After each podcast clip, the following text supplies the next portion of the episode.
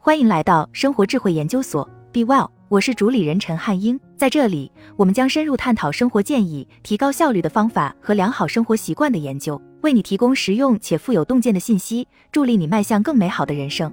赚钱是一回事，理财则是另一回事。如果你对财务一窍不通，则可能会面临更可怕的命运，比如终生负债，甚至无家可归。保护自己的一个好方法是开始每年读一些好的个人理财书籍。但是哪些是值得的呢？我在二十五岁左右开始阅读个人理财书籍，在读了几十本之后，我发现好书之所以好，是因为他们都给出了相同的基本建议；而不好的书之所以不好，是因为他们只是试图卖给你一个快速致富的计划，而不是教你如何在财务上对自己负责。下面是我从优秀的个人理财书籍中得到的七条主要建议。我真希望在自己年轻的时候就有人能给我总结这些建议。一赚很多钱并不能自动确保财务安全，钱越多，生活就可能会越安全。但是注意，我说的是可能，而不是一定。我认识一些年收入五十万美元的人，他们向我吐露说，只要两个月不发工资，他们就会破产。换句话说，这些富人晚上睡不着觉，总是在担心财务状况，担心如果自己意外失去工作，生活就会陷入困境。相反，我认识很多年收入四万美元的人。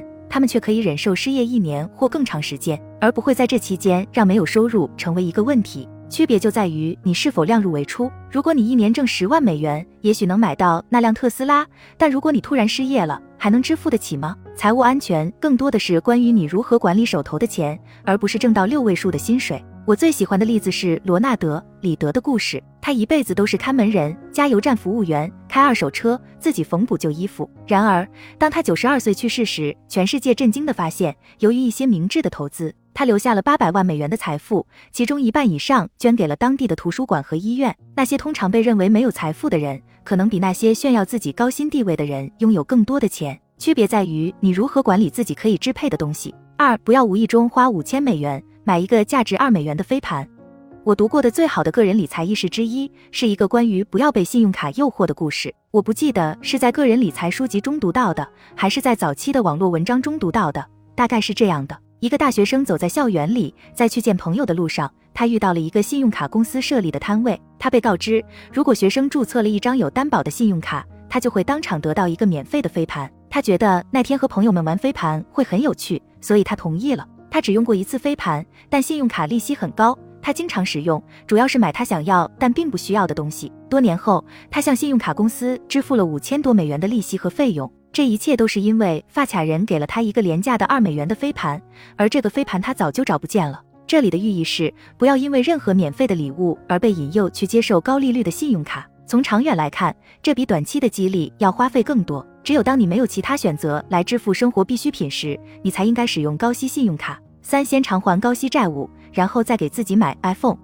苹果公司刚刚推出了售价一千美元的新款 iPhone，而你刚刚收到了两千美元的薪水，你会怎么做？不管新手机有多酷，拥有健康财务生活的人都不会先花钱买这部 iPhone。在支付生活必需品之后，他们会用剩下的钱来偿还账单和高息债务。如果工资还有剩余，他们会存进储蓄账户或进行投资。只有当他们觉得自己的积蓄足够多时，才会在新 iPhone 上砸下一千美元。四要投资，但不要让市场吞噬了你的思想。投资越早，你就越有可能获得更高的回报。这是因为从历史上看，随着时间的推移，股市通常呈上升趋势，而不是下降趋势。当然，也有糟糕的年份，过去的表现不能保证未来的结果。但在足够长的时间内，许多好公司的价值在历史上都有所增长。随着投资增值，你的财务会变得更加安全，心态也会变得更加平静。但这种安全感并不会自动到来，尤其是对年轻投资者而言。这是因为他们通常以短期思维看待投资，每天都焦虑地查看股票价格。对任何股票来说，短期内都可能不稳定。如果某个行业出现了低迷，或者发生了影响市场的全球性事件，即使是好公司，你刚刚起步的投资也可能会缩水。这可能会让许多年轻投资者夜不能寐。但年长的投资者知道不必为短期下跌而烦恼。我会告诉投资者，不要密切关注市场。传奇投资者沃伦·巴菲特告诉 CNBC。投资是通过长期持有好公司来赚钱的，这就是人们对股票应该做的事情。五，不要依赖别人的投资建议，而要自己做研究。投资是有风险的，你总有可能赔光投资的钱。我们都有不同的风险、风险承受能力、个人目标和财务目标，而且这些在我们的一生中都在变化。这些风险承受能力和目标应该作为一个指南针，帮助你选择哪些投资可能是一个好的选择。只有你自己知道什么对你有好处，所以不要把朋友或记者的热门股票提示或建议作为你唯一的投资风向标。对别人来说明智的投资选择或计划，对你来说可能并不明智。你要为自己的钱和投资负责，所以在买卖股票或采取任何投资策略之前。花点时间了解一下公司及其所在的行业。如果有人告诉你某只股票稳赚不赔，你要知道这全是在胡说八道。所谓的稳赚不赔，在投资世界里是不存在的。过去的表现也不能保证未来的结果，所以你要自己做研究，根据自己的独特情况和目标，做出明智的投资决定。六，当心随波逐流。海滨房产、NFT、加密货币，这些都是让一些人赚了大钱的东西。但仅仅因为一种类型的资产很热门，或者多年来一直很热门，并不意味着它将继续如此。我的一个朋友第一次感觉到加密货币可能已经达到了顶峰，是在二零二一年十二月。当时他乘坐的一辆出租车司机开始向他推销他和朋友刚刚发明的代币，这可能是泡沫出现的迹象。所以还是要自己做研究，仔细考虑一种资产的受欢迎程度是否意味着它可能已经达到了顶峰。最重要的是，记住郁金香的故事。七，不要对你的收益太过骄傲，也不要看不起别人。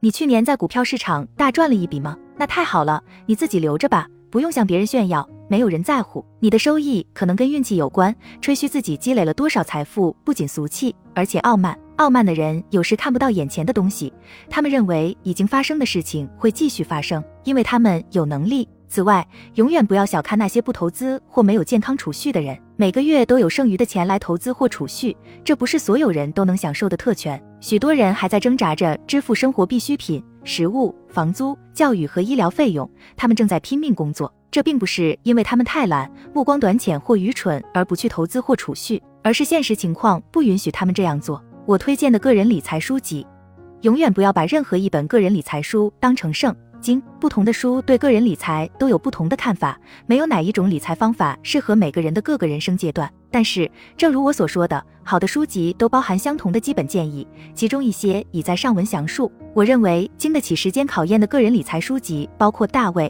·巴赫的《自动百万富翁》，彼得。林奇的战胜华尔街，托马斯·斯坦利和威廉·丹科的林家的百万富翁，这些都是很好的储蓄和投资教材，尤其是对那些刚开始学习储蓄和投资的人。好了，以上就是今天的分享。如果您有什么看法，欢迎在下方留言与我们交流分享。期待我们下次相遇。